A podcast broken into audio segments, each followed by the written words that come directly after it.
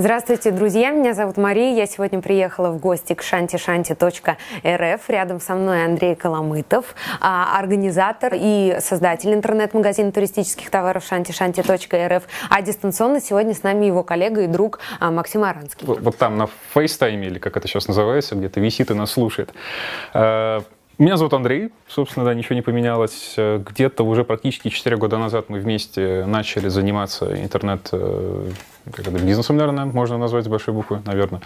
Э, пробовали разные вещи, остановились в итоге после серии экспериментов на туристическом снаряжении, которое для нас также и очень близко, потому что я с девятого года, Максим, наверное, пораньше, мы довольно активно ходим в походы, различные фестивали. Э, я больше тяготею к сплавам, то есть э, водное снаряжение, походы Карелия, немножко горы, немножко вот Непал в этом году. Максим больше тяготеет к фестивалям и таким вот более спокойным да, активностям, ну, тоже все это очень сильно любят. Вот. А по бэкграунду Макс, он айтишник, с большой буквы «Ай». Я по образованию юрист, э, хотел стать всю жизнь физиком, на самом деле, или программистом, но что-то не срослось, а юристом я быть не смог, психанул, и вот теперь вот я вот без рубашки сижу, чему очень рад. Э, ну, вы единственный интернет-магазин туристических товаров, который делает на каждый товар видеообзор. Ну, возможно, мы и не единственные, но во всяком случае никто так психануть и запилить практически 2000 видеороликов до сих пор не смог, насколько мне известно, и нас это действительно отличает. И вот а есть ли у вас какая-то а, собственная фишка и какие-то секреты успеха поведения на камеру? Замечали ли вы а, на опыте, на какие видео больше всего откликов? Откликов больше всего на провокационные видео. Например, где ты берешь куртку очень известную, популярную, марка Альфа Industries, и говоришь, что она говно, потому что она говно действительно. И там пишут, а, мы тебя приедем всем аулом зажарим. Я говорю, ну приезжайте. Приедем. Я говорю, ну что, не приехали? Э, едем и не приехали в итоге. Вот, э, то есть вплоть до этого можете поискать. Во-вторых, хорошо пошел ролик с пинопопой, фальшпопой или сидушкой. У меня была такая сидушка, и с ней была связана просто живая память. То есть я, если что-то говорю, вообще, как процесс творчества, это не сознательный процесс. То есть ты не создаешь что-то, ты берешь что-то, что в тебе возникло, скорее просто его выкладываешь наружу. Я, в принципе, считаю, что мы не столько авторы наших мыслей, сколько мы э, их менеджеры, скажем так, скорее. Но то, что мы с собой сделаем, продуцирует новые мысли и новые какие-то идеи и так далее далее. Соответственно, с этой сидушкой было связано что? Я, во-первых, на ней катался по Эльбрусу и чуть в трупосборник не уехал. Вот, это во-первых. Там есть такое место, где периодически людей замороженных достают там раз в годик. Вот. А во-вторых, когда мы спустились вниз, в Пятигорск, там есть гора Юца, где парапланеристы и мелкая моторная авиация, очень классное место. Вот. И мы там договорились с соседями, что мы купим на всех шашлыка, но у соседей оказались две девочки. А девочки — это вообще проблема, а здесь их две, и они сказали, нет, мы никому шашлыка не дадим. Парень пришел извиняться, принес такой, значит, баклажку, говорит, это вот лучший петербургский коньяк, который я нашел. Петербургский коньяк. Мы допили киновский, выпили этого, и нас всех дико с него как разнесло, развезло, просто невозможно. Товарищ у меня читал стихи ночью. А я просто сидел, в какой-то момент я очутился в местном клубе с гитарой и пел песни, как мне потом напомнили, про это забыл. Потом пошел спать, а на пенопопе стояли свечки. Свечки упали, и пенопопа сгорела. И с утра был такой зеленый прямоугольник на траве, я вот так вот сидел, думаю, боже, что же это было. Вот, и все эти воспоминания, как на этой пенопопе готовили еду в лесах, как на ней катался, они все слились в маленький ролик на 30 секунд. Типа 250 способов использования пенопопа. И вот он хорошо зашел. Хорошо зашел эм, в общем, хорошо те, те ролики заходят, я сам заинтересован как-то. Или я взял куртку, она мне очень понравилась, я про это рассказывал, тоже хорошо зашло. Вот. А в целом это не столько работа на камеру, сколько это просто скорее работа с собой. То есть я, я не боюсь говорить, я не боюсь э, говорить что-то не слишком на этот счет задумываясь, и оно получается неплохо плюс какая-то дикция. Вот, наверное, и все. А если говорить про технические фишки, это э, какие-то риторические вопросы, отсылки к каким-то мемасам, да, шутки какие-то, которые можно понять, если ты знаешь. То есть это внутреннее наполнение, которое ну, делает интересным. Плюс в конце мы говорим, ставьте лайки, пишите комментарии. То есть человек либо лайк поставит, либо напишет, что не так. Ты ему предложил вариант, и ему проще взять этот готовый вариант, чем самому придумывать, как себя вести. То есть люди, они вообще очень реактивны. Ну, все практически реактивны. Вот. А сейчас последняя фишка. Например, мы снимаем обзор на посуду. Вот фирма SBIT, это ребята, которые делали во время Второй мировой войны сухой спирт для солдат вермахта. До сих пор она, фирма существует и делает сухой спирт очень крутой. Вот. мы говорим, вот, тра-та-та-та-та, какая классная штука. А дальше мы будем смотреть сумочку, которая изготовлена на подпольном производстве в Петербурге нашим другом баристой. Не шутка. Вот. И люди идут, соответственно, и ищут этот ролик и смотрят. Это тоже вот тоже работает, тоже помогает. А, то есть основной принцип вашей работы это делать прикольно? Ну, можно сформулировать и так, да. То есть мы стараемся, чтобы оно все было не напряжно, все было как-то так позитивно, наверное, можно сказать. Ну, немножко дурацкое слово, но в общем и целом, да, искренне, главное. Я категорически не приемлю лжи в камеру, и вообще врать не люблю, потому что сейчас ты врешь человеку вовне, а потом ты начинаешь себе врать, и в конечном счете ты остаешься с недостоверной информацией, нет информации, нет контроля, и ты в задницу потом. А есть ли у вас какие-либо спецпроекты? Ну вот спецпроектом это назвать нельзя, но я уже начал говорить, вот сумочка, которую у нас, кажется, э, коллектив э, да, вот видео, видео, видеооператоров отожмет сейчас, она им, она им уже отжали, да, одну, вот она им понравилась, сшита то ли из кордуры, ну, как считает автор кордуры, как считает владелец одного знакомого завода, это просто очень хороший Оксфорд, ну, неважно, вот такая вот дизайнерская прикольная сумочка, шьет человек э, в Питере. Дальше. Ремень, который шил просто подписчик. Вот он шьет такие вот интересные ремни. Они не тактические, они мультифункциональные, то есть просто для обычной жизни, для рыбалки. Там есть разные способы, что, как, куда заправить. Он нам прислал там 25 способов использования ремня. Это половина сам бы не догадался. Вот, идем дальше. Вот такая замечательная масочка. Это ребята БВН Engineering изготавливают одежду для Газпрома. Хочешь примерить? Нет? Ну, ты примеряй пока. Пожалуй. Да. Э, для северных районов, типа Северного Бутова, там, Митина. Вот, вот такие вот замечательные масочки. Это чтобы не мерзнуть? Да, да, это чтобы комф... чтоб комфортно было. Вот такие вот штуки. Это можно назвать спецпроектом. То есть мы столкнулись в какой-то момент с тем, что хороших крупных поставщиков больше их, ну, нету. Они либо в Питере не очень хорошие, либо они просто не очень хорошие, либо они неудобные, но хорошие, либо они удобно расположены, но работают через одно место, либо как производители водного снаряжения, у них маржа там вот с, с ничего просто, они живут с тетрадками до сих пор и не умеют автоматизироваться никак. И нам пришлось создавать каких-то своих новых поставщиков, то есть вот эти вот микробренды, это у нас сумки, сейчас пояс, компания BVN Engineering с замечательными вот этими девайсами, вот э, спальник типа нога есть, я его сейчас доставать не буду, есть обзор, это спальник, который доходит до куртки, но его зачастую берут девочки, потому что девочки в него влазят просто с головой полностью. И это большая модель, вот в эту я могу с головы влезть почти. А есть версии вот, вот такие вот, и это типа на минус 20, и люди очень довольны. Так что вот, можно считать это спецпроектом, то есть мы пытаемся взращивать э, какие-то новые бренды, каких-то новых поставщиков в сотрудничестве с нами. Пока непонятно, куда это все заведет, но некоторые надежды имеются.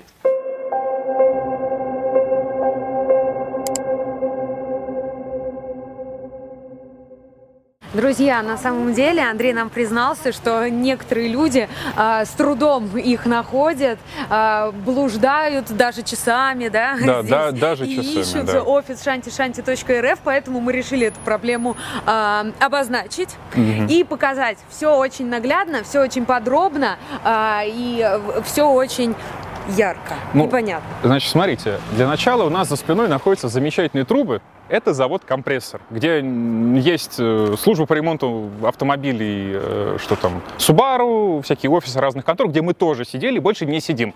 Вот туда вам не надо. И вот там вот через 100 метров есть красивый въезд на завод, вот это вот здание наше, оно является стеной завода, как бы на самом деле. Туда вам тоже не надо, люди туда приезжают регулярно. Интересное, компрессор имеет адрес. Вторая улица энтузиастов, дом 5, это адрес вот этого дома, вот, вот этого вот. Вся территория завода — это вторая улица энтузиастов, дом 5, слэш, строение 13, бис 14, что-нибудь такое. Этот же дом называется Первый энтузиастов 22. Никому неизвестно почему, но вот, вот, вот так вот непонятно. Яндекс, Google все путаются. Соответственно, прийти можно вот оттуда вот. Это дорожка, которая идет от метро. Ней обычно же едут, э, по ней же на машинках едут, то есть едешь, едешь, едешь, упираешься во въезда нет, паркуешься, и вот у нас справа крыльцо, Э, домик под красненькой крышей, первый этаж, вот туда. Пойдемте Есть... тогда. Да. Да. Дальше. Э, нет, пожалуй, нет. Здесь у нас наверху хостел есть, а то и два хостела, поэтому да. Э, если идти на МЦК, то идешь вот оттуда вот, практически доходишь до компрессора, и вот путинистая аллея мимо нас, там, кстати, собираются какие-то баптисты седьмого-восьмого дня и поют славу Христу. И если вечером задержаться, можно услышать, у них там музон прям такой бодренький очень.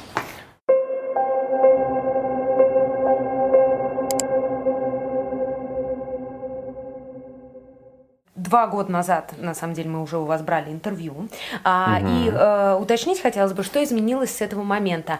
А, еще на тот момент вы рассказывали, что вас узнают иногда. А, стали ли вас сейчас узнавать чаще? Увеличился ли как-то штат? А, ваши а, союзники, сотрудники, которые делают эту работу вместе с вами, прибавился кто-нибудь? Оно скорее не столько увеличилось, сколько реформировалось. То есть я люблю по возможности максимально эффективные автоматизированные системы. То есть если выбирать между 10 людьми и двумя людьми и компьютером, я предпочту последний вариант, потому что меньше человеческий фактор, и эти люди, которые остаются, они более подходят э, для поставленных задач. То есть они просто больше специалисты чаще сталкиваются с ними, лучше их решают. Соответственно, два года назад здесь в офисе в какой-то момент было ну, до трех, скажем так, менеджеров. И это все закончилось просто немножко пустой тратой денег и было не слишком эффективно. Сейчас у нас система несколько переигралась. У нас э, остался Александр, который там сидит и слушает сейчас с собакой. Вот, он как был, так и остался, только он подрос то есть начинал он у нас э, больше курьерить, сейчас он такой полноценный менеджер, он отвечает за сбор заказов, общается с клиентами периодически, общается с поставщиками. В общем, на земле, скажем так, вот он ведет основную активность. У него есть помощник, приходящий пораньше, принимающий товары, помогающий их собирать, подрабатывающие курьерами. Есть курьеры, которые были в штате, потом мы пришли к тому, что штат курьера все-таки не нужен, но вот когда есть знакомые курьеры, которые готовы постоянно приезжать и работать, все-таки это хорошо. Это не люди со стороны, это свои. А, если говорить про дистанционную работу, то есть тот, кто сидит на телефоне, IT, все осталось практически так же, только кроме в основном меня на телефоне и какой-то момент вот девочки, которой сейчас с нами нет. Теперь есть специально обученный человек, которого зовут Миша, прямо как нашего аватара ВКонтакте, Миша Палаткина. Он сидит в Петербурге и помогает нам в ведении группы, в ведении там наших внутренних ютубных и сайтовых дел и занимается общением с клиентами, что меня разгрузило и позволяет мне на все это как-то немножко с высоты взирать и по мере необходимости включаться или решать вопросы, типа вопросов с интернет-кассами. Я думаю, что, наверное, аудитория наша знает всю эту эпопею новую. А что касается популярности, узнавать вас продолжают? Меня испугали недавно. Я сейчас живу, вот в этом году конкретно, еще полгодика где-то на автозаводской. Эм, там есть ближе к метро Кожуховская местная пекарня. Я зашел, смотрю, сидит мужик с девушкой, ест, ест пиццу. Я в задней мысли спросить, а можно вашу пиццу посмотреть? Мне интересно. Это вы, здрасте, здрасте! Вашу мать. Я ж подпрыгнул. Вот вот такое даже было. Ну и периодически мне говорят, что я тебя где-то видел, откуда-то знаю, вот я тебя, я тебя на фестивале видел. Я говорю, нет. Но я тебя, значит, в пивной видел. Я говорю, нет. В интернете. Нет, ну что вы, где в интернете? Я говорю, ну, вот, наверное. Не знаю, нет, я тебя видел где-то. Вот это бывает. Ну, так, чтобы на улице тыкали пальцем, нет, но периодически люди смотрят, я не знаю, то ли я выгляжу как-то странно, то ли им нравлюсь, э, то ли узнают. Угу. Сложно сказать. Ну, э, видеомаркетинг, это вообще работает очень здорово. А что касается э, других каналов продвижения, вы используете какие-либо еще дополнительные каналы продвижения? Я имею в виду email-рассылку, контекстную рекламу, баннерную рекламу. В первую очередь здесь вопрос, что считать дополнительными каналами продвижения. То есть мы тогда должны выделить основные, я бы сказал, что у нас они они более-менее плюс-минус все равноценны, а есть те, которые существуют, но мы их особо не трогаем. А, если говорить про популярные нынче социальные сети, всякие там Фейсбуки, Одноклассники нами до сих пор так и не сильно задействованы. ВКонтакт является, наверное, каналом продвижения, потому что есть, во-первых, титульная группа наша, Шанти Шанти РФ, где можно постить э, смешные картиночки, проводить всякие опросы и получать какие-то комментарии от людей.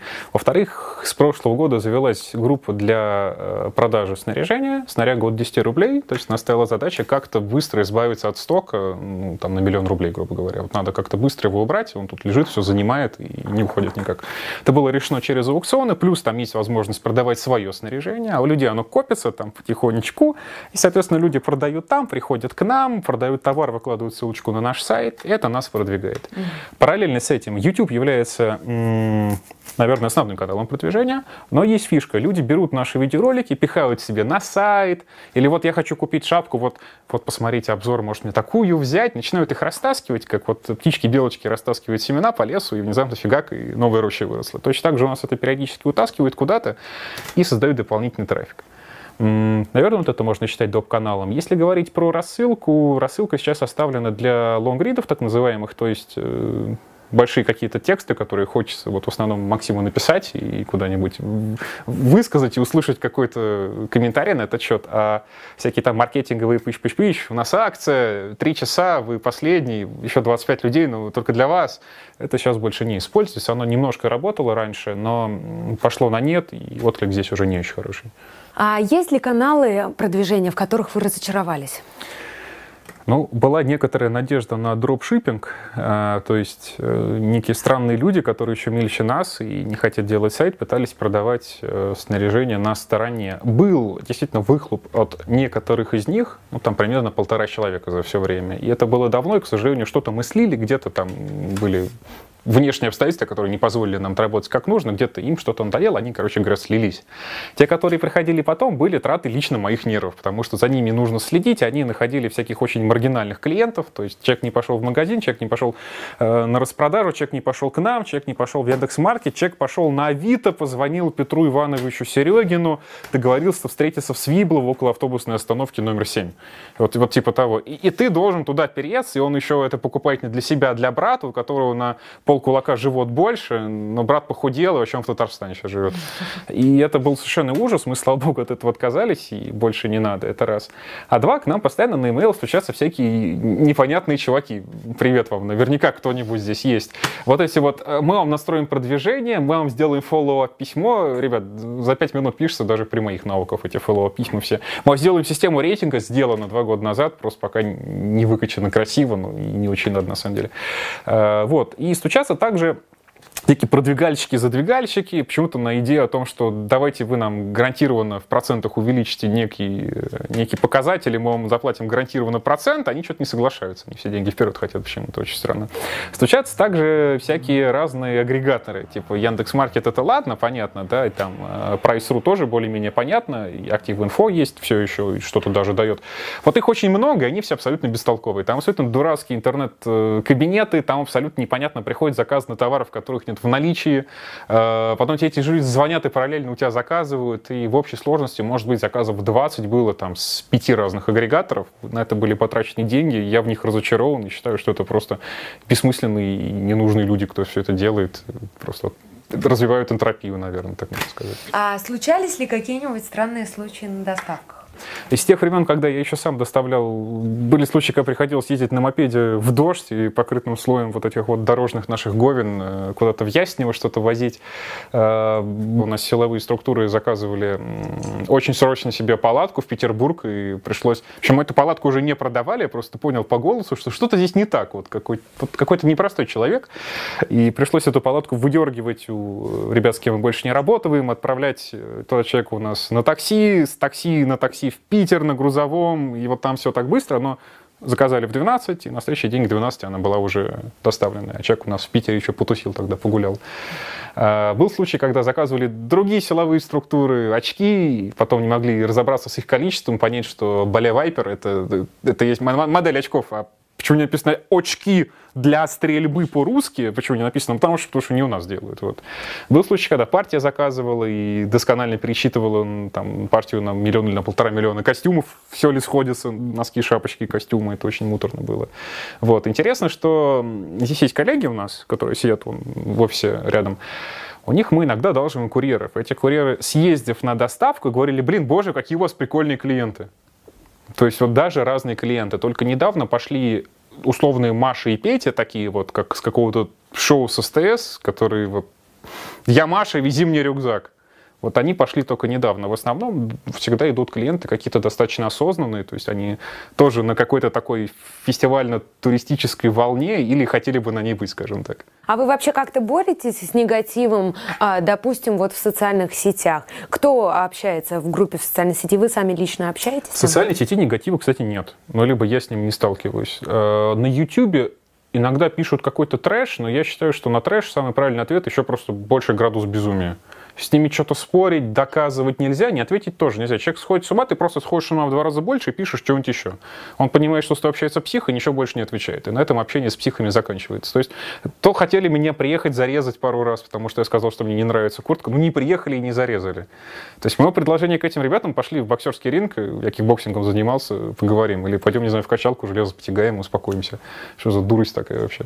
Вот. Есть проблемы периодически на Яндекс.Маркете. Там один случай интересный. Пришел человек, подождал 15 минут ушел. Написал там отзыв, что он ждал 3 часа, и все плохо, поставил единицу, и оказалось, что это не покупатель. Это троюрный брат покупателя, которого покупатель очень попросил прийти, что не хотел ходить приперся раньше, чем надо, плюс небольшая задержка тут была, товар принимался. И вот он оставил отзыв, он никак его не убирает. Все, у нас висит, у нас типа там, условно, 50 пятерочных отзывов, один единичный был на тот момент, потому что человек вот не убирает. А второй раз была проблема с доставкой, я даже не уверен, наша это вина или транспортной компании, на коллективной тоже человек, вот товар не приехал в срок, но мы стараемся вот всегда созвониться, объяснить как бы нашу позицию, извиниться, как-то по возможности, может быть, даже вложиться немножко материально в это чуть-чуть. Вот я сейчас надеюсь, что никто из наших покупателей это не смотрит, потому что мы не хотим иметь плохих отзывов, и мы стараемся, чтобы отзывы были хорошие, но не купленные ни в коем случае, а искренние. То есть, если что-то не так, на следующую посылку всегда будет скидка, какая-то бонус, подарок, что-нибудь, вот всегда так. Ну, вы же стараетесь как-то баловать своих покупателей, развлекать. А, даже та фишка, а, что когда пользователь заказывает, оформляет заказ на сайте, всплывает а, окно с видео, да, с записью определенных имен а, вместо текстового, текстовой благодарности «Спасибо за покупку» — это видео, да. А есть ли у вас еще какие-либо фишки, которыми вы, ну, привлекаете, да, действительно, и балуете покупателей? Хм. Ну, Маш, смотри, кроме видео, которое не всплывает, это всплывающие окна и руки оторву, если кто-то у меня на сайте это сделает, этот мрак, и вот эти всплывающие чатики ноги оторву еще, это просто невозможно, это ужас. У нас есть онлайн-чатик, но он не всплывает сам, и вот когда есть время, в нем кто-нибудь сидит, он просто такой ссылочки не зависит, хочешь открой, хочешь не открывай. Ну, во-первых, персонализация, то есть у нас приветственные действительно видеоролики, записаны на минимум 50 человек, наверное, мы их будем дозаписывать еще. Они работают, на удивление, люди просто в шоке, откуда вы знаете мое имя, как, когда вы это записали. Во-вторых, когда к нам звонишь, у нас сидит робо-женщина специальная, она приветствует вас тоже по имени, говорит, куда вы позвонили. У нас высвечивается номер заказика, с которым вы звоните, мы можем сразу отвечать, здравствуйте, Анатолий, с Вассерманом общался. Вассерман очень медленно говорит. Вот вот очень. Дядечка вроде хороший, но говорит медленно. Я не поверил. Анатолий, а Вассерман, а, правда, да. Вот, он есть, разговор с ним записан, как бы, если что, вдруг Хотя нет, мы не, храним, мы не храним, конечно, мы же не обрабатываем никаких данных, да, мы не оператор. Эм, рассылки мы практически не используем, есть смс-уведомления для людей. Если оплачиваешь заказ быстро, мы чай кладем, э, можем в подарок много чая положить. Иногда у нас случается акция, мы что-нибудь еще в подарок кладем, типа всякие носки. Э, максимально простая регистрация, то есть достаточно через контакт залогиниться и, и, дальше не, не заниматься вот этой вот всякой морокой, видите то, видите все. Дальше ВКонтакте один репост дает вам скидку тоже сразу. То есть вы делаете репост, получаете трехпроцентную скидку, и об, общий концепт у нас он такой немножко apple то есть э, лучше не добещать и переделать. Да, то есть under promise, over delivery, по-моему, так называется. То есть мы ничего не говорим про то, что у вас будут скидки дополнительные. Но вы, сделав заказ, потом получаете письмо, что у вас есть дополнительная скидка. И скидка у нас идет не за какой-то там объем заказа непонятный, а просто вы сделали один заказ, получили одну скидку, второй заказ, вторую, третью, третью. И так она некоторое время растет. Людям это тоже очень нравится. Они у нас могут закупиться, ну, может, на не очень большую сумму, но получить существенную скидку, сделав там 4 5 покупок, они к нам уже, по сути, привязаны. Потому что, купив 5 раз в одном месте, получив хороший опыт, ты, скорее всего, в шестой тоже туда пойдешь и просто не будешь ничего искать на стороне.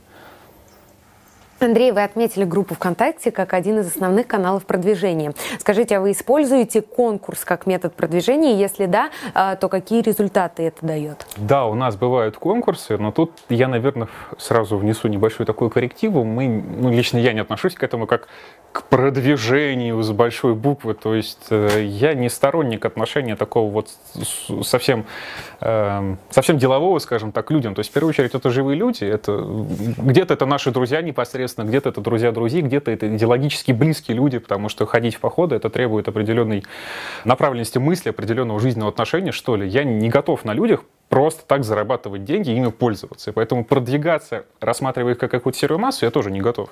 Но поскольку нам самим все это весело, все, самим все это интересно, да, мы делаем конкурсы, Макс периодически постит угадайки, где он выкладывает фотографию из какой-то там поездки, какой-то непонятный вокзал, и вот угадай, что это такое, кто угадает. Там обычно ничего не обещается, но очень часто даются какие-то призы. Были конкурсы, фотографии, где люди загружали, и э, я помню, что у нас были какие-то проблемы с, с проведением конкурса, потому что оказывается, что ВКонтакте разрешены только случайные конкурсы. Нельзя сказать, что мне тот фотка понравилась, и вот это нет. Только случайно. Вот было только так. Может быть, что-то изменилось. Э, и также вот интересный момент. У нас есть группа снаряга 10 рублей, где мы пробуем выставлять разные товары. Сейчас мы выставили на торг 12% скидку в магазине. Вот, и посмотрим, за сколько она уйдет. Для этого мы выставляли деньги. То есть минус 2000 рублей к заказу, за сколько ты его выиграешь? Ну, люди там где-то за 1900-1800 покупали их, и с учетом наличия маржинальности это все равно в плюс. Вот. Плюс это интересно, это необычно, это запоминается. А недавно Макс придумал совершенно чумовую идею, или он позаимствовал ее, я уж не могу сказать, антиконкурс. Выигрывает тот, чей комментарий собрал наименьшее количество лайков. Наименьшее? Наименьшее. Там было что-то типа 50-60 репостов, там сотни комментариев, что, в общем-то, неплохо, и людям это очень-очень запомнилось.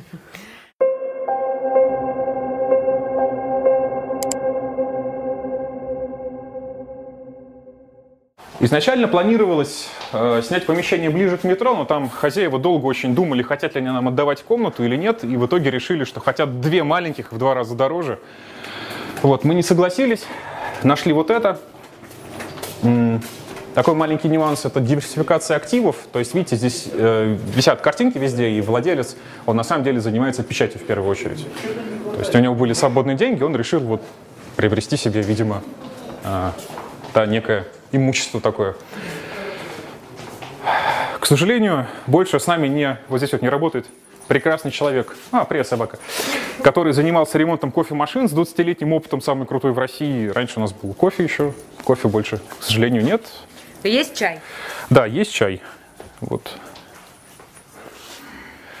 Вот наше рабочее помещение. Офис здесь порядка 20-25 квадратов. Я, честно, не помню уже. Главные потолки высокие, есть куда расти прекрасные женщины, которые со мной из Англии приехали. Кто вдруг не понимает, это Pink Floyd Back Catalog, это альбомы Pink Floyd. Я, когда был в Англии, было очень грустно, скучно, купил на стену.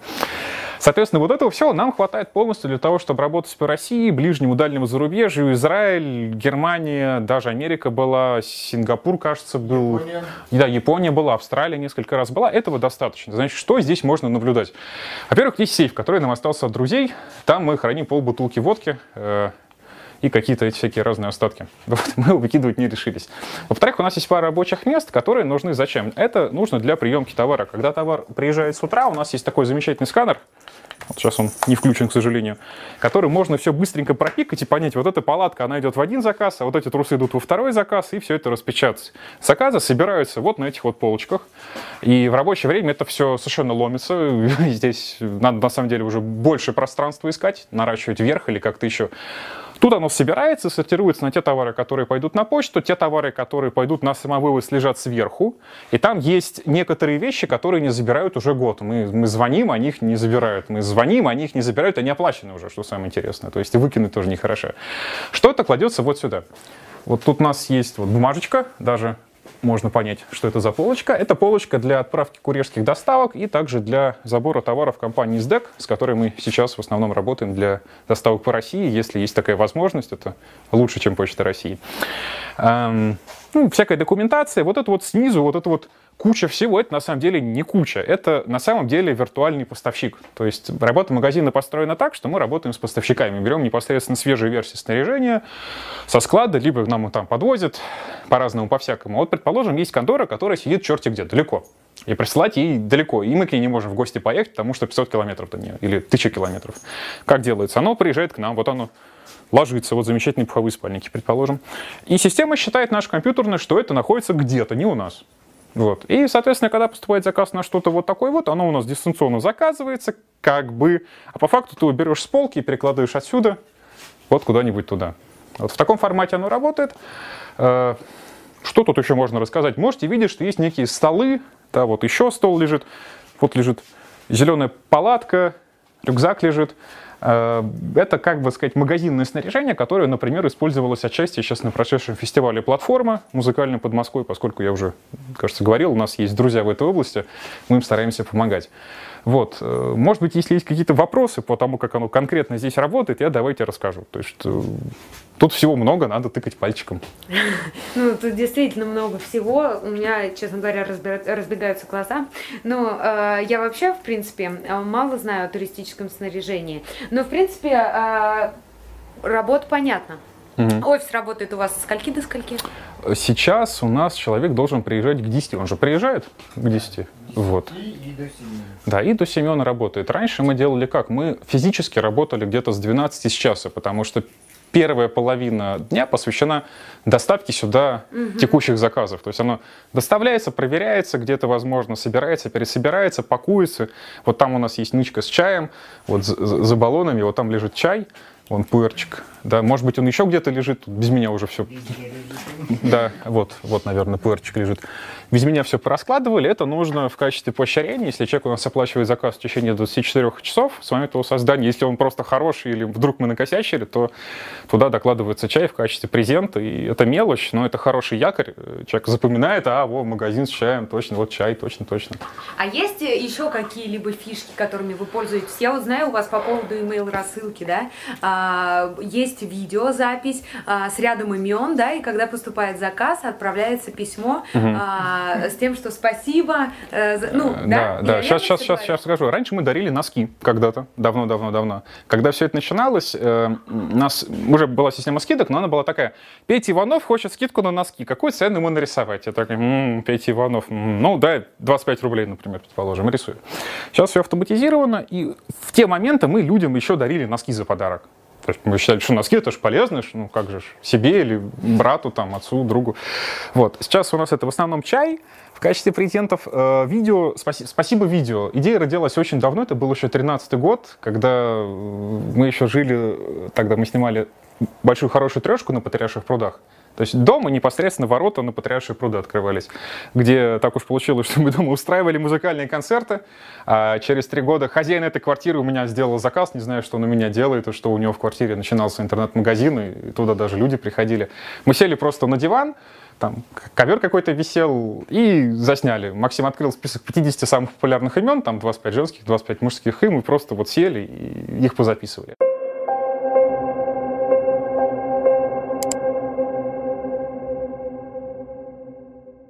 В онлайне вы уже довольно популярны. А что касается офлайна, планируется ли открытие розничного магазина? По поводу достаточно популярно, я не знаю, достаточно для чего. Ну, мне на жизнь хватает, но на Мерседес пока не зарабатываю. Поэтому можно, наверное, еще и лучше, есть куда расти. Если говорить про офлайн, у нас есть знакомый, который работал ну, в в других э, магазинах по этой тематике, в том числе физических, в том числе довольно крупных. Он сказал так, ну вот я всем про вас рассказываю, всем про вас рассказываю, про вас никто не знает, всего каждый пятый про вас знает. Ну, с нашей точки зрения, блин, 20% в офлайне. 20% людей знают, это нормально. У меня не каждый из моих друзей знает про те магазины, где я седьмой год периодически закупаюсь, ну, другие, потому что чего-то у меня нет, может быть, я иду и покупаю, понятно, да? И не все знают про все эти магазины, а про нас знают 20%. Это уже неплохо. И первый раз я встретил человека, знающего про нас на третью неделю работы в автобусе. Э, вот. Он уже про нас знал, ему уже про нас рассказывали, то есть это было как вау, что они сделали, наверное, как-то так. По поводу физического магазина, я люблю физические магазины, я был продавцом, мне нравится общаться с людьми, я могу им показать, рассказать, потрогай вот это, потрогай вот это, что-то на человека одеть, посмотреть, это намного больше возможностей контакта, и можно просто лучше удовлетворить потребности человека, и в конце концов это то, зачем мы нужны, удовлетворять чужие потребности за чужие деньги. Справедливо. Но проблема в том, что сохранить текущий ассортимент и открыть магазин, где бы все это было, это невозможно. То есть, чтобы нам открыть текущий магазин, этот магазин должен быть крупнее, чем самый крупный головной магазин самого крупного из наших партнеров. Что просто нереалистично, потому что если мы настолько крупные, то зачем нам эти партнеры, мы можем сами как-то уже тогда, видимо, все производить и завозить. Поэтому этот проект, скорее всего, останется в сфере все-таки интернет, интернет-торговли, периодически возникают предложения, давайте откроем точку с образцами где-нибудь там в Абхазии, будем отправлять, возить, и люди исчезают потом. Поэтому пока, наверное, так. А при выборе ассортимента у вас вообще есть какой-нибудь внутренний ценз на товар, критерии, по которым вы отбираете товар? Или все основывается на нравится, не нравится? А у нас вообще его нет. Э, мы берем абсолютно все, что дают поставщики. Если нам не нравится, мы про это говорим в видеороликах. То есть есть ролики, где товар говно, и коврики лопаются у меня под задницей, и мы это не скрываем. Мы это не, не пиарим, что «а, какой плохой коврик». Но ты всегда можешь посмотреть ролик, сравнить его с другим роликом, позвонить, попросить меня, в конце концов. И я всегда ну, там, в течение суток стараюсь, если я не на телефоне, то перезвонить и рассказать. То есть мы не скры... Нам не жалко сказать, что товар плохой, потому что есть очень много хороших. А ваш личный опыт помогает вам при выборе товара? А, конечно, я сам стараюсь ходить в своем, но сейчас тот случай, когда нет, да, но в основном, то есть был период времени, когда у меня вся одежда, все, все, все, все, все было исключительно магазинное, и если я собираюсь в поход в очередной, или у меня друзья собираются куда-то, и что-то нужно заменить, в первую очередь я пытаюсь это решить силами ну, тех товаров, которые у нас есть. Соответственно, поскольку я их сам использую, я сам же про них и могу очень плотно рассказать. А поскольку товары во многом типовые, э, ну вот спальник, например, вот это летний э, спальник из категории примерно 600 грамм. Вот он еще, в принципе, ужимается. Здесь он сейчас не очень хорошо лежит, он э, с завода не скомкан, он свернут в рулон, рулоны плохо сжимаются. Вот эти спальники все примерно плюс-минус одинаковые, примерно. Соответственно, если я имею один такой спальник, и им пользуюсь, и знаю, что это за материал, и знаю его нюансы, то я также знаю примерно, как поведет себя другая модель, зная ее нюансы, потому что я всегда могу потрогать во время обзора или пока она здесь э, через магазин проходит до покупателя. А в прошлом интервью а, для Текстеры вы говорили о том, что ваши ожидания не до конца оправдались. А на данный момент что-либо изменилось?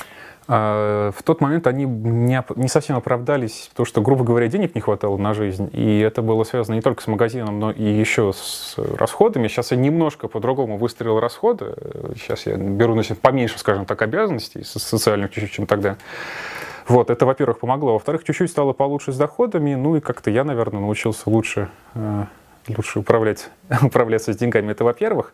Во-вторых, оно как-то в целом повеселее, порадостнее стало. То есть в тот момент, два года назад, эти все кризисы только вот в самой, в, там, вся, в самой темной заднице были, я бы сказал, по моим ощущениям. Сейчас как-то оно лучше, и людей к нам идет больше, и в общем в целом у меня более позитивный прогноз. Потому что там пару лет назад у нас были размышления, не закрыться ли, и периодически возникают, наверное, у всех, у кого дела идут не прямо в гору и 300% маржинальность мало таких. Вот. Но сейчас нет, сейчас закрываться не хочется, сейчас хочется работать, продолжать, и, в общем-то, я вижу свет. И еще, подводя итог, Андрей, а, вот какие каналы распространения информации или, а, можно, каналы продвижения, как вам удобней, вы считаете наиболее сильными а, сторонами вашего проекта? Куда хотелось бы двигаться? Просто общий итог какой-то подвести. Общий итог. Э, самое крутое, что ты берешь э, ответственность за свою жизнь в свои руки, когда ты начинаешь что-то такое делать. И на самом деле я считаю, что это не так важно, работаешь ты на дядю или работаешь ты на себя, если ты, в принципе, доволен тем, что ты делаешь, и как-то ты социально полезен, адекватен. Это важно. А, но здесь ты берешь на себя ответственность не только за себя, но и за сотрудников, но и за людей, которые живут с тобой, и так далее, так далее, так далее. И за партнера тоже, потому что если ты что ему тоже по башке прилетает в конечном счете. Это очень важно, это очень круто. Двигаться хотелось бы к увеличению всего во все стороны, углублению, расширению. Были попытки вводить э, как, смежно с проектом похода, не совсем не понравилось за деньги людей водить. Была идея делать аренду снаряжения, это тоже встречает определенные свои собственные преграды. Вот мне кажется, кажется, в том формате, в котором мы существуем, это достаточно оптимально. Есть такой известный концепт 20 на 80, что всего 20% усилий приносит 80% результата. Ну, я думаю, что с цифрами безбожно врут, но общая идея такая, что небольшой процент э, важной работы приносит большой результат, а все остальное является дополнительным и аксессуарным, от него нельзя отказаться но оно не приносит основные плоды. Соответственно, в нашем случае основные плоды, как мне кажется, приносит YouTube и Яндекс.Маркет. На Яндекс.Маркете часть наших позиций, часть позиций, которые мы представили туда, она никем больше не представлена или представлена какими-то левыми магазинами с оценкой в ползвезды. А к нам набежало, когда мы вывесились на маркете, ну, человек 40, наверное, э, людей с пятизвездочными отзывами сразу из старых клиентов. И Яндекс сказал, не, быть не может, это все боты. Я оставил их типа два или три, и мы долго с ними ругались. Я пытался до них донести, что это нелогично, ребят, у вас, у вас самоуправство. Вы хотите, постите, хотите, не постите. Нам постоянно еще пишут, ребят, мы вам отзывы за 100 рублей вывесим, за 150, давайте, давайте. Вот. Ну, в итоге пропустили отзывы, и я считаю, что маркет это круто, потому что я сам смотрю на маркете товары в первую очередь, если я сомневаюсь, читаю там отзывы. YouTube это также круто. Ну и самое, наверное, важное, это сарафанное радио, оно реально работает, то есть люди просто про нас как-то рассказывают, что вот я, я купил вот штуку, и там есть ролик, и можно посмотреть, и вот ребята адекватные вроде, потом человек гуглит это, смотрит, что да, действительно есть ролики, да, действительно то же самое написано в Яндекс.Маркете, и к нам приходят. То есть э, сарафанное радио, маркет и YouTube, я думаю, это три основных столпа.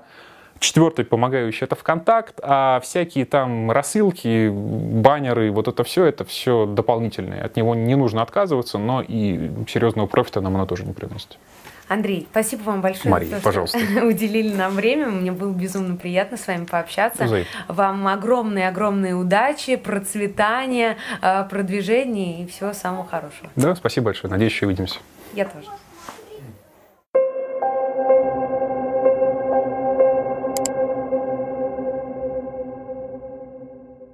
Всем привет, друзья! Меня зовут Маша, и я э, прям нагло-нагло напросилась сегодня э, сделать видеообзор на товар с Андреем. Да, здорово, ребят! Туристическое снаряжение, Шанти Шанти РФ, Андрей, как обычно.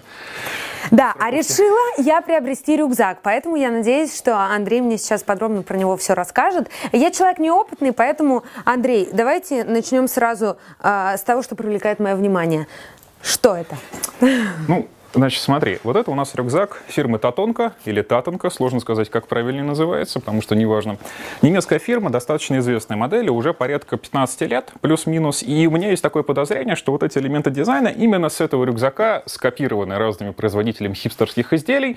Что это такое? Это крепеж. Крепеж нужен для чего? Для того, чтобы что-то крепить. Соответственно, здесь мы продеваем либо стропу, либо эластичные веревочки, как в данном случае, да, с фиксатором, и туда что-то вставляем. Что мы можем туда вставить? Ну, мы можем пакет с мусором, можем бутылку вставить. А но лыжи? Лыжи, палки. лыжи мы не вставим. Палки мы сюда можем вставить, но скорее палки трекинговые, потому что они компактно складываются, и мы их сюда вставляем. Что, кстати, говорит очень много о природе этого рюкзака. Это одна из самых ходовых моделей, и она не имеет специального назначения. То есть это рюкзак не городской, это рюкзак не для путешествий, строго говоря, это рюкзак не для гор.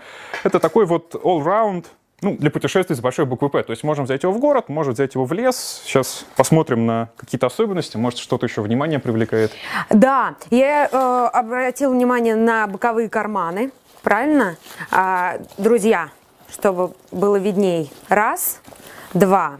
А, и анатомические лямки, правильно? Да, давай, значит, расскажу. Лямки у нас имеют вот такую вот интересную форму. Здесь у нас они расширяются в сторону, здесь сужаются. Вопрос, конечно, как будет сидеть на девушке с хорошей грудью. Надо проверять. Для девушек обычно отдельные версии делаются именно по этой причине.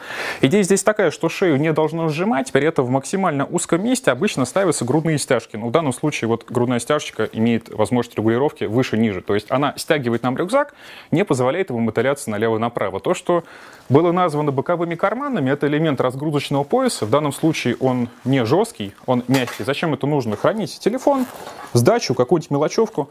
А, при этом разгрузочный пояс, если он правильно настроен, то есть рюкзак обладает снизу достаточной жесткостью и правильно затянут, ложится ровно на выступ вот этих вот наших замечательных тазобедренных косточек, и весь вес переносится туда. Соответственно, вес лежит на бедрах, а грудная стяжка не позволяет рюкзаку отклониться назад. Тем самым мы исключаем всякую ломающую нагрузку на позвоночник, долго, весело с ним бегаем, прыгаем, получаем удовольствие. Может быть, что-то еще? Да, вот эти вот лямки, а, что они регулируют? Объем?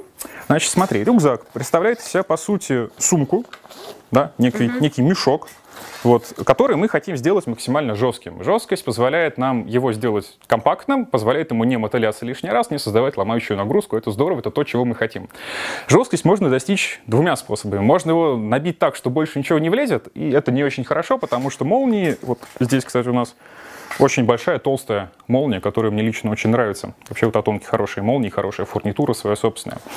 Это тяжело, неудобно. Поэтому рюкзаки обычно делаются с запасом. Мы туда что-то положили, например, не знаю, три набора белья и бутылку вина, и оно мотыляется. И мы хотим его ужать. Мы это делаем с помощью вот этих вот самых боковых утяжек.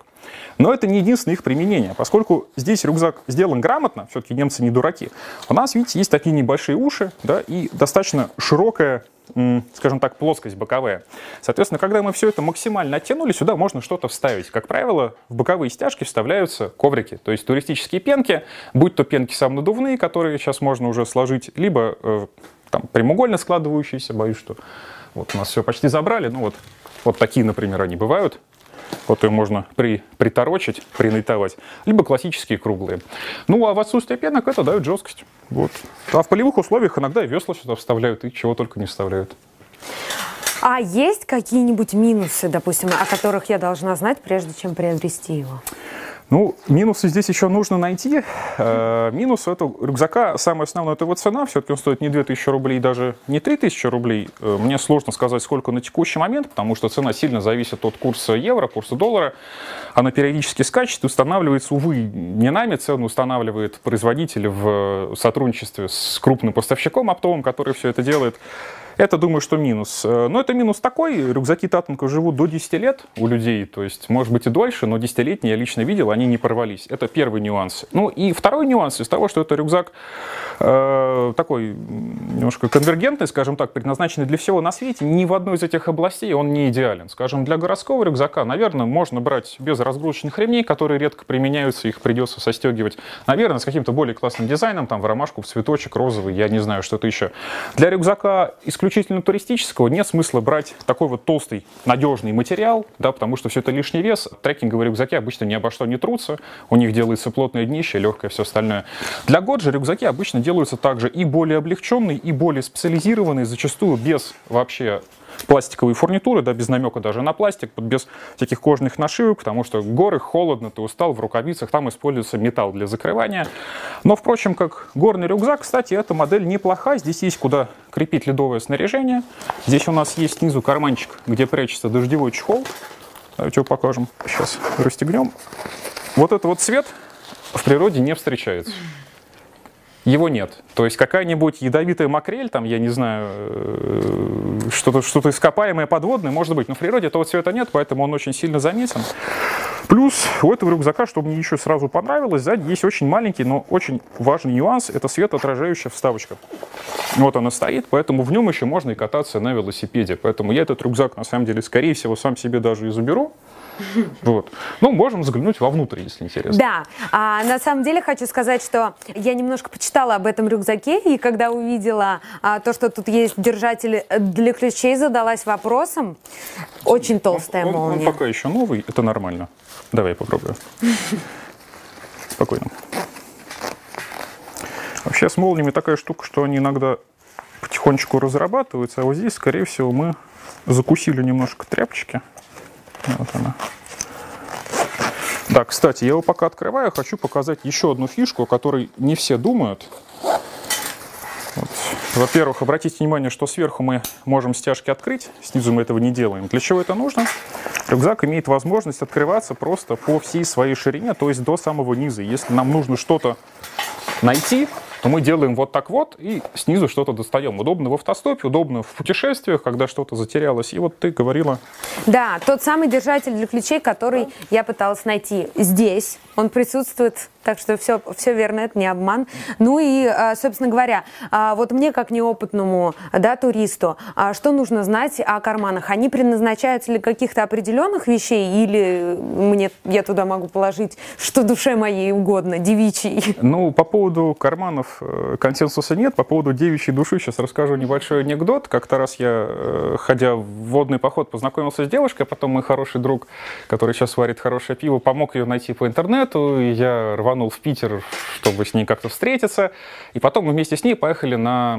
Такая штука есть «Радуга» называется. Это вот, ну, грубо говоря, хорошие люди собираются в лесу подальше от цивилизации, чтобы просто пожить без денег, электричества, вместе как-то там пообщаться, попеть песни, поиграть в какие-то игры, провести семинары какие-то, кто что умеет. Вот, мы туда, значит, поехали. У меня рюкзак вот чуть-чуть больше вот этого, чуть-чуть больше, чуть-чуть. А у нее рюкзак вот такой вот. Поехали мы автостопом, и не потому, что денег нет, а потому что это интересно. Да, это вообще рекомендую попробовать раз в жизни, всегда интересно что-то новое. А, тормозит дядечка, нас всегда брали дядечки, чаще всего на таких э, минивенах на каких-то, да, или маленьких микроавтобусах, почему-то, когда парой едешь. И дядечка такой берет рюкзак, кидает, а что у тебя такой маленький рюкзак? Объясняю, у меня там просто вот так консервы лежали и палатка, ну и там, и чуть-чуть одежды. А у нее внутри была пенка, и вот такая упаковка с косметикой. Ну, это вот, же девичья вот, душа. Вот не шучу. Это, это ожидаемо. А, значит, по поводу карманов. Есть две точки зрения. Первая точка зрения, она такая минималистичная, такая позиция. То есть карманов не должно быть. Потому что любой карман — это элемент, который может порваться, оторваться. В походе все равно вещи желательно класть в какие-то мешочки, потому что ты их достал из рюкзака, положил в палатку, оно там все затерялось, растерялось. То есть приходится создавать какие-то ограничения. То есть я использую мешочки красные там под э, санитарно-гигиенической лечебной принадлежности, желтый там под технику, например, еще и там голубую гермо, гермосумочку под то, что требует зарядки и боится влаги, да. Есть второй концепт, что карманов должно быть много, потому что можно из них же ничего же не доставать, оно же, же удобно же. Вот, обычно рюкзаки находятся где-то в середине. В данном случае на что нужно внимание обратить? Вот наличие вот такого маленького кармашка снаружи, на мой взгляд, всегда гиперудобно. Сюда легко кладется либо паспорт, либо сюда кладутся какие-нибудь э, маленькие стопочки, ну, бывает. Либо я кладу нож. Нож периодически нужен, ты его достал, он всегда рядом, не нужно копаться. Это раз. Два, у нас здесь есть органайзер. Ну, собственно, функция его больше городская, это документы, ручки, ключи. Э, мне в походе не пригождается, в городе, да. И вот то, что очень похоже на карман для ноутбука, на самом деле это карман для гидратора, то есть для питьевой системы. Вот сюда мы его подвешиваем, вот сюда мы его кладем. Это, по сути, большой полиэтиленовый, из хитрого полиэтиленовый мешок, где налита вода. Через специальную щелочку у нас вот все выходит наружу. Вот она, такая прорезиненная, да? Угу. Крепится вот где-нибудь здесь, и мы идем и спокойно посасываем нашу жидкость, да, не лазя за бутылками. Вот я думаю, что это все, что нужно знать. И еще существует очень большой вопрос, нужны ли карманы с боков. Вот э, мой партнер, который сейчас с нами виртуально только присутствует, их ненавидит, потому что ты что-нибудь положил и не можешь сбоку ничего привязать. То, что-нибудь сбоку привязал, ты не можешь в него залезть. Но я их, например, люблю, потому что я обычно снаружи ничего не привязываю. Я считаю, что это э, недостаток. Да, на любителя. И есть рюкзаки очень разные. Это рюкзак вот такой, наверное, пожалуй, самый универсальный, все, что у нас сейчас были. Да. Спасибо большое. Да, а, на здоровье. Шанти.рф, друзья, ставьте лайки обязательно.